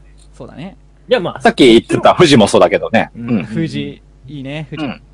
いや、まあ、そりゃそうですよ。桜だけじゃないですけどね。本当だよう。ん。さいろいろ見て、いいじゃないですか。花をめでる文化でね。もちろん、その心があって大切ですよ。その豊かな心がね。ええ、日本酒も一緒に飲んで、はい。そうだね。はい外。に出ましょう。そうだね皆さんね。優しい気持ちでいきましょう。そうはね。は目い。を外に向けて。い。はい。ということで、二つ目のニュースいきますよ。あ、は二つ目のニュース。い二つ目のニュース。ニュース。タクシー車内会話不要乗務員が客に話しかけないサイレンス車両。主に京都市内で営業している、み宮古タクシーなのかな都タクシーなのかなが、2017年3月下旬からサイレンス車両を試験運行しています。えー乗車時の挨拶やルート案内、緊急時の応対以外は、乗務員から客に声掛けをしないというもので、その旨を助手席ヘッドレストの裏に掲示しています。というね。はあい。のー。どう思いますお互い、俺はお互い楽だと思うな。おね、これはちょっと議論の余地があるテーマだね。うんこれはまあ、一般的にもいろいろちょっとニュースでね、波紋を呼んでまして、うんうんどうなのっていうのは騒がれてそうだよ。ね。まあ皆さんどうですかカッツンはいいなって思ってる。うん。やっぱ、接客やってるとね、どうしてもなんか無言って、結構、タクシーであー、タクシーではないんだけど、うんちゃん側の目線だね。そう、代行とか使うじゃないこっちでは。はいはいはいそうそうそう。それで、まあ、一応呼ぶわけじゃない。それで、二人っきり、助手席と運転席で、無言って俺耐えられないわけ。おはいはい、お客で。だから、結局俺から、ね、今日は混んでますかとか、あー探して、なんとなく気を使って話しちゃうわけですよ。あ、そっちね。そうはいはいはい。はいい。はいはいはい。そんで、まあ、ね、結構盛り上げて、ね、話した人は、ねうん、帰り、まあ、お会計がうん3500円だったら4000円あげて、お釣りはいいですとかね。はいはいはい。え、自分がいっぱい出すってことだよね。そうそうそうそうそう。はいはいはい。マジでコンビニ寄ってコーヒー買ってあげたり。か、かっとそんなお金ある人だったんだ。ねえよ、見えだよ。 意地、見えだよ、本当に。すご いね。見えだ金よもないのに見栄を張るやつ。そう。見えだけで生きてるからさげえな。だから、それがあえて、うねん、あここは、喋り、私は喋りませんって言ってくれたうらん、ああ、じゃあ楽だな。じゃあ俺も、あ目をのつぶさっ、やってぱそれはさ、楽なんだよね。楽だうんうねん。喋ってるのが辛いってことで状態だよね。そう、辛い。あその、その無言、なんかこう喋れる空間なのに喋らないっていうのが耐えられないから喋ってるだけで、うん。もうあ、最初から喋らないって決めてた方が楽なんだ。楽だうね。ん。ああ、そういうことあね、。俺じゃあ、は誠さんはその反応だと多分話したいタイプだね。僕は逆に言うと、あの、無言が全然平気なんで、えおしゃべり一言も喋らない。おしゃべり癖やろうなのにうん。あの、マジで特に特に代行とかじゃん。もう飲んで、うんもう飲みの席で散々喋ってるからもう疲れてるわけ。マジで。だからもう助手席だろうがなんだろうが、道の案内とかしたら一切喋らない。そうだよな。お前、そうなんだ一人になると暗い男だもんな。意外だね。そ一う、意人外でと、も、一人でもただただ明るいってやべえやつでしょ。それ大体一人の時みんな静かでしょ。うんだへかー。らタクシーとかも一切喋らない。で、意外だ向な。こうがか話しかけてきたら、そりゃあの自分が話せる範囲で話すけど、うんうん。あの別になんかすんげえ盛り上げて喋ろうとは思わない。あ マジで普通に、あの、しなんかこう、社交的な話をするだけ。へえーこういう俺辺はじゃー。あどうなの俺結構話すのが好きなタイプで、うん。うん。そうん大変まあ分かからってこはういるけど首を切るの。俺から行くね。だからやっぱ、あこの時期忙しいですかみたいな。やっぱそうだよね。やっぱそことかあそうなんだいや、ちょっと、うん。あ、これもうどうしよう。これ話そうかな。何何言何ったれ、言った話しれ。てそれ言っちゃったもん。いや、俺、最近さ、ううんん。。タクシーに乗った時に、うんうんあの、職業を偽造するのが 好きで、ハマおっ前意味わかんない。バカじゃない。面白い、面白い、面あの、キ白い。ャバクラとキャバクラじゃねえんだよ。そうそうだよね。キャバクラと それに近いかもしれキないャバね、クラで俺パイロットやってんだってマジレベルだあーそろ、んなそそうれ。いう、そういうノリだね、いわゆるね。なんでおっさんにいそや、のなんか、その、反応が結構なんか面白くて、リアクはいションというはいはいか、はいはいはい。結構いらんこと喋ってくるんだよね、結あ、そう構なんだね。。まあ、うんタクシーの運転手ってね、いろんな人の話そう、いろんな情報知ってるから、あいや、実は弁護士なんですけど、とか言うと結構いろいろ話来たりとかするんそうだよ。おーあ、聞き出そうとしてるわけだ、そういうの。なんかね、面白くて、結構それが。はいはいはいはい。これ何、国、何国で過ごしたやってます。あの、5つぐらいはやってます。弁護士はやったでしょ弁護士やってるし、なんか逆に、なんか逆に向こうが勘ぐって聞いてくる時があるの。あの、乗った場所によってね。あその周辺の企業とかの、なるほはどい。あの、人ですかって聞いてくるから、いや、実はそうなんですけど、って乗っちゃうって いう。なるほど面白いなと思うと乗るんだよね、そそれに。れ面そ白れ、いちなょっと面白いな。ねうんいや、だから、俺はあんまり都内で、あの、うん乗らないから、うんうんう都内の運ん。転とかなんか、そうだよね。だうかまらいのかもしれそなう、い駅とかで乗っちゃうと多分結構そうだと思うんだけど、うんそっかそっかその道端で捕まえるとその辺の会社の人から多分勘違いしてくるんだよね。なるほど ほうほうほうほういや、この辺のちょっとまあ大きいとこなんですけど、って言うと、うんもしかしてここですかそうなんですよ、とか言って。何がそうなんですそうするよとね、ねちょ。っとね、面白い情報が出てきたりするんだよね。へえあうーん。ー、そうなんだ。あ、よく女子の方乗りますよ、とか言って、えー、誰さんかなとか言って、適当な名前。それ、お前すごいね。すごい。お前ちょっと面白いことやってるじゃん。結構ね、それが、僕の中ではちょっと一つのタクシーに乗る時の、まあわざわざお金出して乗るわけじゃん、タクシー。まあまあまあ。ね。う。うんん。うん。そこ一つのなんそか、こエンターテイね、ンエンメントタにしてーるテインメントなんだよね。そうなんですよ全。然いいと思う。それでなんか、うん。もしく、ね、時間を忘れ、もうもう、そうそうそうそう全然めちゃめちゃいい利用の仕方だよ。えー、だから全然行かないところ、いや、この辺は昔はよく行きましたよとか言うと、うん結構昔の情報とか言ってくるんだよね。あいや、ここもね、みたいな。そうなんだ。え、それ逆に価値あるなそう、それを聞代行といかて、、その後で使うっていう。 そねいや、価値あるな大根とか5000とかするじゃん。田舎だからうさ。え、それそうね、そうそうキャバクラ行ったと思えば結構安いぞ、それ。いや、そうなんだよね。おっさんだけどねだからお意っさんだけどな。外とね、意外とねやっぱ長くやってる人だと結構昔の話したりするから、いや、この辺とか昔はね、っていう話すると、もうういん好きに喋ってくるから、はいはいはい。結構そういう話を聞いたりして、またぎ、また聞きというか、まそうだね。だかあ、使ら、うっていう。その界隈とか、その業界の話がこう、ちらほら出てくるね。そうなんですよ。結構いろいろ情報持ってるんじゃですちょよねっ。とさ、カッツンさ、今度さ、代行でさ、うんなんかちょっと偽造しようよ。そ、いいうねそのテーマを作ってやると結構面白い全よ。員で本当のこと言っちゃダメ大会しようぜ。 3人に乗って、ねなんか全員違う役を演じるみたいなの。本当のこと言ったら、ら1000円っていう罰金制にして、うね 全部嘘。全部何から何まで嘘。うん俺 AV 男優なんですよ。つって。ねそういうの面白いと思うよ。それいいじゃうん。ん。いや、今日も撮影きつかったんすよ、みたいな。そう。3発、3発とか言って。普段飲んでる薬出 して、いや、これ飲まないともうやってらんなくて、つって、ねいや、これ効くんですよ、とか言ってタクシー乗るちゃんにちょっとうるっていう流れで。裏のやつカメラマンだよ。そうそうそうそう。あこいつディレクターね。つって。そういうのちょっと面白いよね。ちょっとそれ結面構白いねね。、うん、そういうちょっと遊びを僕はやっているっていう。いや、楽しいと思う。いや、全然いいよ、そはれ。よっぽどこんなサイレンスタクシーみたいなのってやるよりかは、そうやって楽しめてる人の方が非常にいいいや全然まあそなうんだよか本当ね、に移そ動う時間って僕結構嫌いなんで、うう。んん。ね。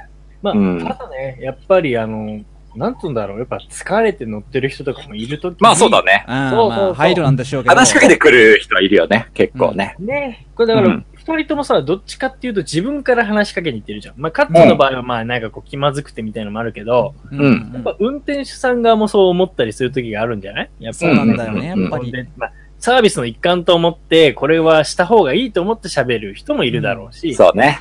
ていうのが、こう、ちょっとお互いに噛み合わない時っていうのは多う分、んみんないろいろある。はいはいはいはいはうい。んこれでも、結構、あの、賛否両論ですね。まあ確かにそうでね。すねう。ん。なんかこれありがてえ、やっぱ喋りたくないもんっていう人もいれば、うねん。ロボットじゃないんだからさ、みたいな。ね寂しいよ、それはっていう人もやっぱいる。確かにね、自動運転ロボット車と同じようなもんかみたいな。なんか逆に不気味なんじゃないなんもうないみたいな。ね、無言で確か無に言で。うん事務的にねっていうのそもう。そうそうそう。シリが答えますみたいな。ああ、そうそうそうそう。どこですかだからそんなのできそうだもんね。とかね。えまあでも、、なんか、うんあれだね。ああ、あアパレルとかの店員さんもすげえ話しかけてくるじゃん。あれは嫌だけどやね。ばい。あれはやばい。あれはサイレンスにしてほしいけどね。あれ本当にサイレンスにしてほしい。あー、俺ね、それがね、こんそこで逆だわ。逆あ、そうだってアさ、パレルは行くんだ俺とかむさ、しろもう、高校生の時どんだけかもられたか。うるさいよな、ここれいいですよ、これいいですよって俺断れないからさ、全然なんか売れねえ、なんはかいはいはいはいあ。はい。ね、今青がブームなんすよっつって、俺青が着ねえんだけどなって。でも、断れねえ、買っちゃうっつって。まあ買っちゃまあうまあ、そうそうそう。わかる。そうなるほどそねっちでサイレンスにしてほしいよ、むしろ本当だよ。まあ、あれも結構さ、出るよね、そうやってもうん。う。話しかけないでほしいみた結い構な。い嫌。うん。でも、もこっちゃんいいんでしょそれって。や、もう俺も基本的にしあの無視しといてくれたらそれでいいけど、うん話しかけてくる人は、ある程度のその距離感を持って来てくれるから、じゃあ多分俺あー俺がやっぱりあんま話しかけづらい雰囲気なのか、こう遠慮しながら、目つき悪いからね。目つき悪いから。あ 逆に声をかけられたいって言うんじゃない願望じゃねそれって。うん。それだよね普。段あまりにもね、声かみけんらなれがな避けて、すぎ避けて、れてくるから、声かけてくれた、嬉しいみたいな。うん、買っちゃうそうれん、だね買っちゃうでねも買っちゃい そう。ようやく人間って認めてくれたちょうどいいな。全部買っちゃいそう。今、青がトレンドなんですよ、そつっれて。でか、俺 そう嬉しくて買ってんだな。はい、って。違うわ。でもなんか普通に、いや普通になんか有益な情報を言ってくれる人とかがいるから、えーまあ、それはまあまあ、わかるよ。行く店によると思うんだけど、うん、うんまあ、店だよね。普通にあのなんか、うんあ、そうなんですかみたいうん。な。これとこれで、ああ、みたいな。で、話盛り上がると、もう本当にその人とずっと喋ってて、マジかう。ん。もうなんか結構その人とずっとあの暇だったら買い物してみたいな時あるよ。まあ、嘘わかるすげえ。まあ、僕マも確かにぶっちゃけそういうパターンの方が多い。まあだからうわこれはその店員さんの個人個人のそのスキルによると思うんだけどーうね。んう。ん。ちょっとその合うかどうかっていうのもあるし。そうね。そうだな。うん。もう別に悪いとは思わない。別にそれはアドバイスが欲しい時だから。まあ、そうだけどねうん。まあちょっと過剰なところはある気がするわ、アまパあまレあルとか確は。かに、ちょっとあうの、軽い感じで来られる、え、何の話ですかみたいな。俺、そういうとこ行きたくない。 今日何探しますとか言われて、いや、うんたぶんちょっと見てるだけじゃん、みたいな。そういや、別に、みたいな。え、なんすかトップスっすか みたいな。いや、うわ別に、まあ、うんなんかいいのあったら買おうかなぐらいの、え何行きますみたいな。だから、みたいな。最近そういう店行かないから、もうそんな感じもないそけうどいね。やまあ若い確かに時ねだよね。確かうんに。いやまあ最近はもう行かないし、確かに。そううん昔まあ、大体分かってるしね。うん昔、その、トップスとかさ、はいはいはい。あの、なんだろう、あのー、例えば、言い方って今変わってるじゃん。むうん昔だったら T シャツ、トップスとか、なんはか、パねあの、ズボンもパンツとか、はいはいはいジャケおッしゃれ用語ね。ト。そう。うんおしゃれ言うって。俺、高校の時そういうの知らなくて、ああ、なるほど ね。トトトップスってなんだよトップスって。何タンクトップのこと何それってわかんなくて、あ、トップス探してますっつっ三笘るいでね。て。そう。で、欲しくもね、よくわかんねえやつをね。青色のタンクトップ買わそれうたそうのそう。タンクトップじゃないけどだね。だ出してこられちゃった。そう流。行ってるんですよって言われて。買うしかなくなっちゃうみたいなね。そこも見栄を張ってね。あ、知ってます、トップス。知ってる、トップス。見えなっちゃって、見えなっちゃってすぐあるな。知ってます、トップスって何本当だよ。 使う言葉だよ、それ。会話だよ。そういうおしゃれ用語わかんなかったんだよ。ああ、なるほどねうん。あるね、そういうのね。いやわかる。まあ、多分、俺も若い頃は、あの、本当学生の頃は買い物で痛い目を見たのもあるよ。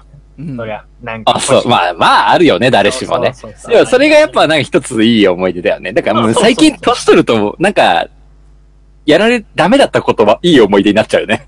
いや、いい思い出なのか俺、うんもう全然いい思い出じゃないけど。トラウマ一つのだって、トラこウれマだだよって、ある意味笑い話として、俺らをいい話として聞いてる。だって、お前、スタバで T くださいって言ってみよう。だって。通るよ。 何、何、何あ、トールが読めないそう、そう。T くださいっつって。なんだよ、通るって。ティーグさ んそう。恥ずかしいよ。トラウマだよ。トールの、トールの T ね。あの、そサイズでね。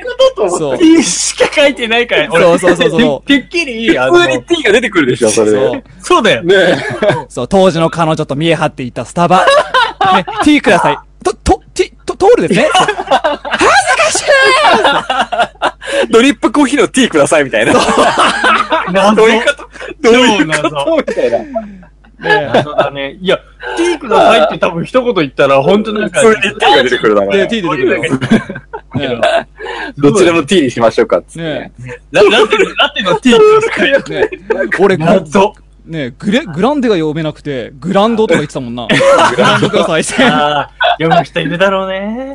まあまあ、恥ずかグしいランデとかはありそうだね。まあ、でもなんかイタリア語なのかね、なんだかわかんねえからさ。もうだからそういう横文字嫌いいや、すげえわかっつよ、ほんと。恥ずかしいよ、本当に。いやー、やっぱね、おつまみニュースカットがいて、やっぱ成立する本な。当だねお前、俺 の恥ずかしい過去を掘り返して何が。いやいやいや、もうね。いや、爆発力あるからな。そう、後輩のためにもやっぱりそういうのはさ、言わないといけないわけだから。そうそうそう、意外とそう、おおわかるわかるって人いると思うからさ。 そうそうそううん大多数がそうだと思うけどえ、な。あれ ?T じゃなかったのっていう人今結構いると思う から、そ多う分。そうそう。そう逆に明日そ明日ね、スタバデビュー行ってもいるかもしれなそいんう。だ本当だよ。そうそうそう。本日も T にしますかって聞かれてた人が、そう。ねとかつ知らいにない、気づい た。カに気づいたかもしれない。そうそう そう。店員に馬鹿にされてた人 が、そう、知らないし、 T じゃな かったんだっそうだよ。いるかもしれない。て気づいたかもしれない、今そうのいう。人にとって勝つの救世主なんだから。本当だ救世主だね。身をもって、その、傷ついて、知った情報を。ね傷だらけだよね。君だけじゃない。傷ついてるのは君だけじゃない。ドミンの味方。そう。ドミンの味方。そうだよ。やっぱ面白いき、ほ んと。おしゃれさんだから嫌おい。しゃれさ。おしゃれさね。そうなんだ。はいおしゃれさん嫌いということでね。いや、さすがですね。うんはいそうですよ。まあ、ということそんでな。ね、皆さん、見栄を張ってでも何でもいいんですよ。とにかく、やっぱ会話していって、うんいろいろなね、ことを知っていくわけです から。そうですね。まず、まあ、聞くは、聞かぬはなんとか、聞か、聞くはなんとかってやつですよ。聞くは全然出てこないじゃん。聞くはそれ。聞かぬは一緒の味。聞かぬは一緒の味一緒の味だ。そうだそうだ。全然お前も恥ずかしいやつだな、お前ほんと。俺おも、前もう、ほんとに、アホばっかりや、ほんとに。やべえ、やっぱ楽しいな、ちょっと。そういう、そういうやつです。アホばっかりや、もうほんと。それそれ、つって。はい。それそれ。はい、それね。はい。ということですよ。はい。三つ目のニュはーいス。。はい。スマートニュース。これ、カッツン注意しとかないといけないよ。え、なになになに全裸で、車椅子の老人を助けた男、逮捕される。 世の中には、自然の姿を愛するネイチャリスト、裸体主義者が存在するが、この男性もそうだったのだろうか、白昼堂々全裸で犬を連れて歩いていた男性の姿がカメラに捉えられ、ツイッターに投稿された後に、この男性は警察に逮捕された。というね。詳しく言いますけど、ええっと4月1日だったんですよ。ああ、じゃあ、エイプリルフールかもってえこえとだだかな。ら、この男性はこの日だけジョークのつもりで全裸でいたのか、怖いえ。な。なんでもねえまあよ。はたまた、これね、ネイチャリストですよ。はいまあ、裸体主義者なのかははい定かではないんですが、まあ、アメリカです。あ、イギリスです。イギリスのノーウォークというイギリスキングスリンの通りで、はああ、うーまあん、老人都市部じゃないかな。い、老人がね、まあ、車椅子でいたんですけど、段差から、段差に引っかかってたんですよ。だからそれを引き上げるのに、手助けを、この全裸の男性がいしたわけうですよ。でこのーん親切行為にもかかわらず、まあ、目撃者が通報して、まあ、駆けつけた警察官に逮捕されたということで、なるほどね。なってるわけなんですよ。うん。いいことしたのにな。まあまあ、そうですよ。だから、まあ、いいことしたのか悪いことしたのかどっちだか。なんかね、あーこのね、すごいね、この斬新な意見がいろいろあって、うんまあ、彼はね、全裸なん てね、なんだか異常だけど、少なくとも誰かを手助けしてるわけだから、うんう。ん。うん。服を着た人で、この年お年寄りを助けようって、助けようとした、した人はいなかったんじゃないの、それに比べてこの人は親切なんじゃないのっていう意見もあるし、うん。これなんで逮捕なのと。うんこの人は全裸で、銃もナイフも持ってないじゃないかって 言ってる。うん。いや、、めっちゃ狂気持ってっけどな。そうだよ。とんでもない武器をえー抱えてるからでなし。ょ。確かに。マグナムがな。ピストリーピストリーのがな。ねピストリーピストリーのが。ー。確かにね。とえ。いういんいとこやんですよ。いすやぐ火を吹くからな、ピストリーまが。あね、んまあ、という意逮見捕だがな書かれてるんですが、まうあん、これ面白いなと思ったのが、ネイチャリストですね。うん。はい。自然を愛してそるれですよ主義者。僕ちょっとそれ今、ちょっと気になってはい調べてみたんですけど、うんはい。ネイチャリストとヌーディストって何が違うナチュラリストっていう言葉があっあーて、何それナチュラ何リス何トが違でうのヌーディストと同じえそう、いわゆるネイチャリストっていうのは、わりかしその自然を愛する人っていう意味合いの方がおそらく強くて、うんはいはいはい。この場合を本来指すのは、ナチュラリストの方がおそらく正しい言葉なんじゃないかなっていう。そうだね。あうー、ん語源的にはナチュラリストの方が正しいんだ。ううんん。みたいだね。そうだね。うんうんうんうんうんうんまあ、その、ど、まだわからないよね。だから、裸体でいるかうんら、ちょっとねその人がネイチャリストなのか、ナチュラリストなのかわからまなあい、。例外すぎてよくわからないっていうことっていうことだよだねけど。うんまあでも、、おそらくナチュラリストの方が多分正しい言葉だと思う。んこの場合は。かもしれないねはい。そうだねですね。裸体主義者っていうものを指すんであれば。うんはい。そう。で、でもそれで言うと、なぜうん多分ネイチャリストって使ってるかっていうと、イギリスでね、このネイチャリストっていう人が多いらしく、うん。うん、そもそも。うん。なんか、あのーチャリティー活動のために全裸でジェットコースターに乗る人々のニュースもあったはり、あ。逆にそのイギリス国内のネイチャリストのために、全裸の清掃スタッフを派遣する会社は順調に今業績を伸ばしてるとか、え、ど、どういうことどういうこと全裸でなんか要は清掃員。このネイチャリストっていう人たちがある意味一定数いて、その人たちはそういう姿でいたいわけじゃん。だけど仕事しなきゃいけないわけじゃん。うんっていう人のために、全裸で清掃スタッフとして派遣する会社があるみたいで、うちにも一人いるじゃん。えか、 カット君。あただ、ただほのん変態野郎だろ、こい つは。あ。いや、変態野郎とはナチュラリストの方がいいわ。いや、カッツンはしかもあの、T シャツ、トップスを、あ、水色のトップスを着て、下だけ履いてないタイプでしょ、あ、お前は。下半身裸体主義者だよね。そうそうそう確かに下半身限定裸体主義者だから。自然じゃなくて不自然だよ、むしろもう。ハハーフ、ハーフネイチャリストだ。ハーフ、アンダーネイチャリスト。アンナチュラリストそう。アンチナチュラリ、アンチ、うんアンチ確かにアンチ。アンチ。そうアンチだ。まあ、うちにもね、そのネイチャリスト代表がいるんだけど、いやはもう、これ、すごいね、こういう人たちいるんだと思って、確かにでもそうか、なんか聞いたこともあるような気がするいな。非常におつまみニュース向きなニュースですね。日本にもさ、あの、裸族っているじゃん、あの、家の中で、そうですね。さすがパンパーンあでね、。そうなんだよ。それ、それだと思うんだよね。うんうん。うんいるじゃん。だから、脱いでる方が自然なのか、着てる方が自然なのかってことでしょ。まあまあまあまあ、自然中が、まあ、どっちが楽かみたいな感じ。まあ、いわゆる言葉の意味的にはなんとなくそうじゃないああ、まあまあ、そうだうね。んどっちをどう感じるかっていう話だと思うんだけど。まあ、より動物的な自然な形ってどっちだって言ったら、もう、うんそうそうそうもはやもう、衣を身にまとわないことですよね。そうかな、うんでもやっぱ昔のさ、歴史書をたどると原始人もなんかまとってるじゃん。あの、なんか巻いてるよね。あはいはいはい。やっぱ恥ずかしみがあったの。恥ずかしいと思ってるよ、ちょっと多恥分ずかしいんな。だろうな。あれで見ると。じゃあ、あれもさ、 本当かなそうだよ。あれなんか図鑑とかに載せるためにわざとそうしてるんじゃな いそうかな基本全裸でマンモス飼ってんのかまあ、でも、なうん。権威の象徴みたいなので、勝ったあ衣をまとうみたいな、なんかそういう思想はあったさ、のかそもうしれない。いう感じからやっぱこの衣服文化って生まれてんのかなと思う。とか、まあ、基本的に寒いからじゃ気ないやっぱ。ねえ、さ、防寒とかね、そういう、まあシステム的な話だよね、いわゆる。でも。だったらなんでさ、人類ってさ、ん毛皮をまとわん、あの、毛を覆わ、毛で覆われなくなった。そうなんだよ、そうなんだよ。そうだなのから本来だったら進化で言えば、最初から毛で覆われればいいだけの話だったはずなんだよ。ね、寒いとかなんとかって言うんだったらね。そういうこと、そういうこうと。ん。これ何なんだろうね。そこなんだよ人類のねシス。テムって結構エラーばっかだよね、本当に。あーだいぶミスってる。ね。うん。そうそうそうそう。そうだ。ね。なんか、本当歯だ。よ、歯。ハンマはー、そはう。ね、もう一回生え変われよ。親知らずとかいらないのに。ももう一回生え変わってほしい。もう一回さえ生え変えれば、絶対に歯医者いらないんだよ。確かにねう。ん。いしかもハゲっていう遺伝子はさ、ハゲ絶対いらねえのに消えてくんねえしな。や、別にハゲはまあいいんじゃないいらねえよ、あの遺伝子ハゲはは。そんなに、あの、困ることないと思うよ。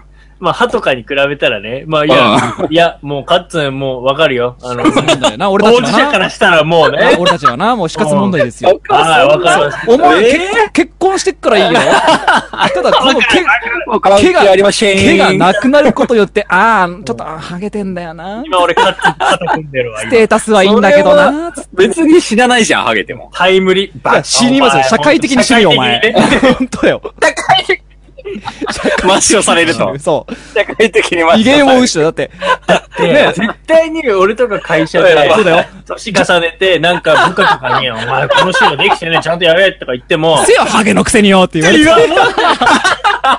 頭がセリナのくせによ。そうそうだよ。このナチュラリストが、みたいな。ね、ネイチャリストが、最悪。できた人が、高校生とかに、親にもらった体、体のにピアスなんか開けやがってよとか言ったらさ、お前こそ親にもらった髪の毛どこやったんだよとか言われ言われたくねえよな。そういうことだす。ぐ返されちゃうから。影ってだけで。ハゲのくせに。影ってだけハゲで。、ハゲ論はもうお腹いっぱいだからいいよ。もう、諦めるよ、そこはまあ。俺できだわもう諦められないけど、まあまあまあ。そうだよ。まだ諦めらんないよ。まあ、それに関して言えば、まあ仕方ないのかもしれないですけどハゲてても逮捕はされないよ、だったら。そう。わざわざ服を着るという選択肢がある中、着ないという選択肢をする。そこだね。うんどうこれは。でもそういう風に、まなあんか許されるならば、全部で外を歩きたいっていう願望ある。あるいや、よ。あるな。あるでしやっょぱさ。みんなそれあるよね。よかった。ああるるあなる。でしょ特に、なんつうんだろう。このネイチャリストに通じるのかもしれないけど、俺ね、キャンプとか行った時こそそう思う。わかるわかるわ。ある、ある、ある。あるだから、だから開放的に。そうそう、俺、だってバリのね、ビラうが、うこの間行った時に、完全に壁に囲まれてたから、ん。うん。基本全裸で過ごしてたもんね。いこうじゃん。いいじゃん。パンツも履かないよね、本当い、に。いいじじゃん。ゃあ、プールもついてるしいいよ、いいよ。すごくいいよ。最高だね。だから汗かいたな、暑いなと思ったらもうプールじゃぶん。えー、出てそのままソファーから、えー最高だね。開放的。ねなんかね、良かったよ、それは。やっぱやめられなくなっちゃだうでしかょらそれは良かったんだよね。ううんん。なんかね、それで良くないって感じになる。までもあ、、大平ってもともとさ、国内でさ、例えば自分の家で、あ、絶対やんないかも。でしょうん。だけど、やっぱそういうなんか、あれか、やっぱ、そうだね環境がそうさせる、環境だよね願望はあるんだよね。わかる。でもそうだと思う。多分潜在的にそう思ってるんだと思うよ。そうだよね。なんか、ううんん。なん、かね、うん、解放されてる感じがするよ解ね放そう。だよね。うん。我確かにわね。々は自由だって感じになるもんね。ね、なあ、そうだね。やっぱ自由にはやっぱりその、まとうものは必要ないよね。ないな。うんいらんな。いいね。うん。ねえあとはね、ほっといてもだって、俺らがいる時ですら出してるじゃん。ほ出とそう出してねえよ。あしてるよ開放的だよ。ナチュラリストだからさ。してるよ。うんまあ、強いても欲を言えば、もう、たまに使われてる時とかさ、車でこのままどっかに突っ込みたいなとかあるじゃん。怖い怖い怖い怖い。どういうこと怖いよ。ないそういう願望。なんか、全然違う話だ。満員電車の中で、このまま全力でお漏らししてみたらどうなんだろうなとか、ああ、なるほど。思いっきりそ漏のら発し想まで、そこまで至らない。よ。至らないかそ。れはなんかやっぱ復讐感だよね、いわゆそうる。かな。なんか、あの、恨みがあるよね、どっかに。 社会に対するうん、憎しみがなんかちらほら見えるよね、ロッそクの。だだなうんだいぶロックどううなんだろうロックだろすごいから、その、そのためにじゃあ全裸になるのかってことかな。憎しみを果たすために。でもまだ理性が勝ってる。大丈夫、俺まだ理性勝ってるよ。うん。なんか大丈夫、そこじゃなくてもう無になった時にうん。服を着ていたいかどうかだと思うんだよね。おー脱ぎたいな脱ぎたいと思うんだけどな。うん。たいっていうさ、人たち、脱ぐのが自然だ。まあ、すなわちこのネイチャリストとか、うん。ナチュラリストの人たちの権利って認められるのかな、そこだよね。いや、まあ、この人はね、逮捕されちゃったんだけど、なんか少数派だからじゃないのかいや、まあ、だしさ、ん公然わいせつとかさ、そういうのあなるそうだよね。だかと思ら公然わいせつって何が公然わいせつなのかっていうところもちょっと難しくなってくるよね。うんこれうがけ。ど。これはそうだよね。まあ、少うん数大平が言ったように少数数が増だえてかくるとら、うん全然認められてないんだけど、イギリスってある程度、それが、その、なんつうんだその、清そ掃うださんね派遣する会社も出るぐらいだから、ぁ。うんうん。なんか、それ、いわばさ、その、トランスジェンダーとかと同じ、同じって言ったらおかしいのかもしれないけど、うん。こういう人たちだよねうって言ん。って、認めてあげようよって、あるそうだよね。人がいてさ、特に、いわゆる同性愛者と似たようなもんだよそうね。で、これもそ、同性愛者もそうだけどさ、隠れネイチャリストみたいな人もいるかもはしれい、ない。まさにまさに。うんうんね、そういう願望があって。その人たちが吹き出してきたら、うん。こう、変わってくんのかな変わってくるんじゃないかな。ね。う まあん。その時にいざ、じゃあ、フルティンで外歩くのかなまあ、やっぱ我々が先陣を切っていかないといけないじゃない ですか。なあ。やっぱ、そういう時にねは、そうだよ、先人来てね。かもしそうなったらね。そう、か見えつ、をそ張の時はやっぱりまたあの反勃着せったよ、それ。ただ見え張ってるからね。もちろんでしょうよ。そう俺のピストリーのはやっぱりでも、かつ、ち一ょっ味と、違うちやってるからょっとその加減間違うと、ガンボッキでいっちゃうから。それこそゴーデンワイスで捕まっちゃうからね。そうだよ。気をつそけうないなとったらもうダメ よ。アウトだからね。特になんかその女の子とかがね、もしね、いたところでそうなったの見られちゃったら、もう逮捕ですよ。逮捕ですよね。あいつうん何やろうとしてんだダメねってなりますからそうだね。狂気です。銃刀法違反ね。つって。柔道を言うんだ あ、刃渡り9センチ。あ、ないね。大丈夫。つって。もうアウトですよ。そうなったら。まあね。アウトですよもう。ううんんなん、か、いろいろと、まあ、メンズに関しては、まあ、そうだな。うん。だってさ、あんまりあれだだけど。でうもんさ、そんなのさ、ヌーディストビーチみたいなところはさ、なんか一区画さ、設けてて、それは OK みたいになってるわけ。でも、うんこ公然ですよ。それも、公の場ですよ。うん。別にプライベートビーチってわけでもないわけでしょただ、それが許されるそうね。難しいんだろうな、やっぱな。まあ、もちろん難しいんだけど、うんなんかこう、人々が望めば、うん。そうだなよるだねろ。まあ、大多数がそうなれば。まあ、崇拝になってしまえばいいだけそうのそう話でね。そうそうそうそういうことなの。まあ、今時感がやっぱ出てきたよね。ちょっと文化的にも。なんか探してみたらあんじゃないそういう、ヌーディスト、ナチュラリスト用の、日本でもそういうイベントありそうじゃない、ういや、あると思うよ。あ、イベントは全然あるよ。うん全然あえる。ーイベントは全然ある。うん。イベントは全然ある。すごいね、うんあるあるですよ。そうだね だ。けどやっぱそれをね、ちゃんと法の網に引っかからずにできるそうかそうかような仕組みっていうのはまあ存在してないけど、ねもしかしたら実現するかもしれないよね。ね。そうだじゃねあ。その人たちの仕事ってなそんのだろう時何にがあはる先と人思うって。その人たちのヌーディストで、あナチュラリストの仕事が。全裸でできる仕でき事っるて仕こと事か。っていうの何があると思はいはいはい。従事できる仕事ってことね。そう全裸のまま。ううん。あた、俺の会社、今やってる会社で、あの、あの、ね、あのー、毛とか混入しちゃダメだから、おう同人着っていうのを着るんですよ。うんうんうん。うん。はいはいはい。ああわナチュかラるリスト全裸だからって思ったんだけど、ね、やっぱりあそこの毛って、どこにでもやっぱ湧くよいやなもうっていう話 で。そうだよ全裸でマッサージされるのはなんか嫌だ。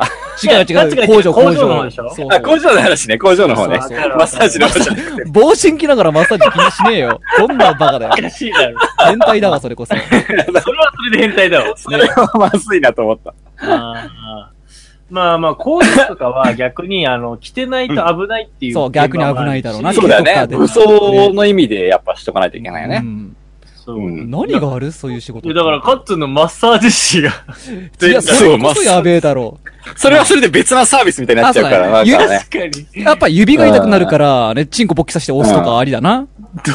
そこでピーそこで、はい、そこで指が痛いつってって入れなきゃいけない俺よ。のちょっと待って、ピーって入れなきゃいけない。俺の第三の親指が、つって、もう最悪すげえ嫌だわそれもう。すげえ嫌だ わ。最悪だよ、もう。気持ちいいですかつって、俺も気持ちいいですって。ちょっと衛生面もちょっと問題が出てくるよね、そうなるとね本当だ。よ使っちゃやうとばね。いやばいやばいやばうん。い。触れるとやっぱ良くないかやら。ばいやなんかわかんなないけんだろうなど、勝手に今、パッて思いついたのが、ばい。うん。うメッセンジャなんん。全で裸メッセンジャー。ー。チャリ乗る人。チャリ乗ってる時ってさ、なんか見えなくないギリギリ、あの、うんやあの、すとにかく安心してくださいみたいな安心してください。そうそうそう履いてませんっつって。結局履いてねえじゃんだって。チャリ、チャリ乗ってる時、ギリギリ見えない気がすると思って。安心してくださいね。風の抵抗もないしな。そうな。あそれで言えばやっぱタクシーの運転手さんとかは全い然いいじゃやんい。や、中の意味ねえだろ。バカだろ。およさどちらまで。なんかそう、ネイチャリストだから、中で仕事って言ったらなんか面白くないから、うん外にバイト出てほしいよね出てるんだけど、うん全裸さんあの人みたいなのは、うんメッセンジャーかなと思そっうて。だね。確かにね。なんか、服は着てないんだけど、ヘルメットだけ被ってるって、そのシュールまあ、な、わかるでよもね。面白いからうんバカだ。なんかね、普通にファミレスの店員のお姉さんとかが、ね、全裸で対応してくれても、毎日行っちゃうかもしれないけど行っね。ちゃうね、売れ普ちゃ通うじゃやね。れないよね、もう、こっちは。うん。違う届け出を出さなきゃいけないこっちな。がねうんうんうん。ちょっとね。大変だよ、そうなったら。まあね、まあ、はい。ネイチこャれいいリっスすねト。だから、もう仕事もやっぱり山の方に行くんじゃないですかやっぱ山ですね。竹の子掘りだよ、竹の掘り。ここだ。そうそうそう、竹の子お掘りいおい。どこのタケノコ掘ってんだか。最低だよ、本 当に。汚ねえな。ほんと汚ねえ。バッ チリ。あつの影響だ。俺らの、全部、全部人のせいにしないで。いや、もう最高だよ。お前もそういうのが喜んでるくせに。喜んでます。もう本こ当のにバ最ッチ高リだか。ら。エッチでね。エッチだね。なんだこれ。はい。はいじゃあ、カそッんトがな来、たら、やっぱこのエッチな話になりますね、ということ待でって待ね。って待って、ちょっと待って、それ撤回してから俺一個のエッチな話っていうことにしないで。やめてやめて。はい。だということです。以上えです。ーはーい今日は出るよ、ちゃんとおつまみニューセットから出ますよ。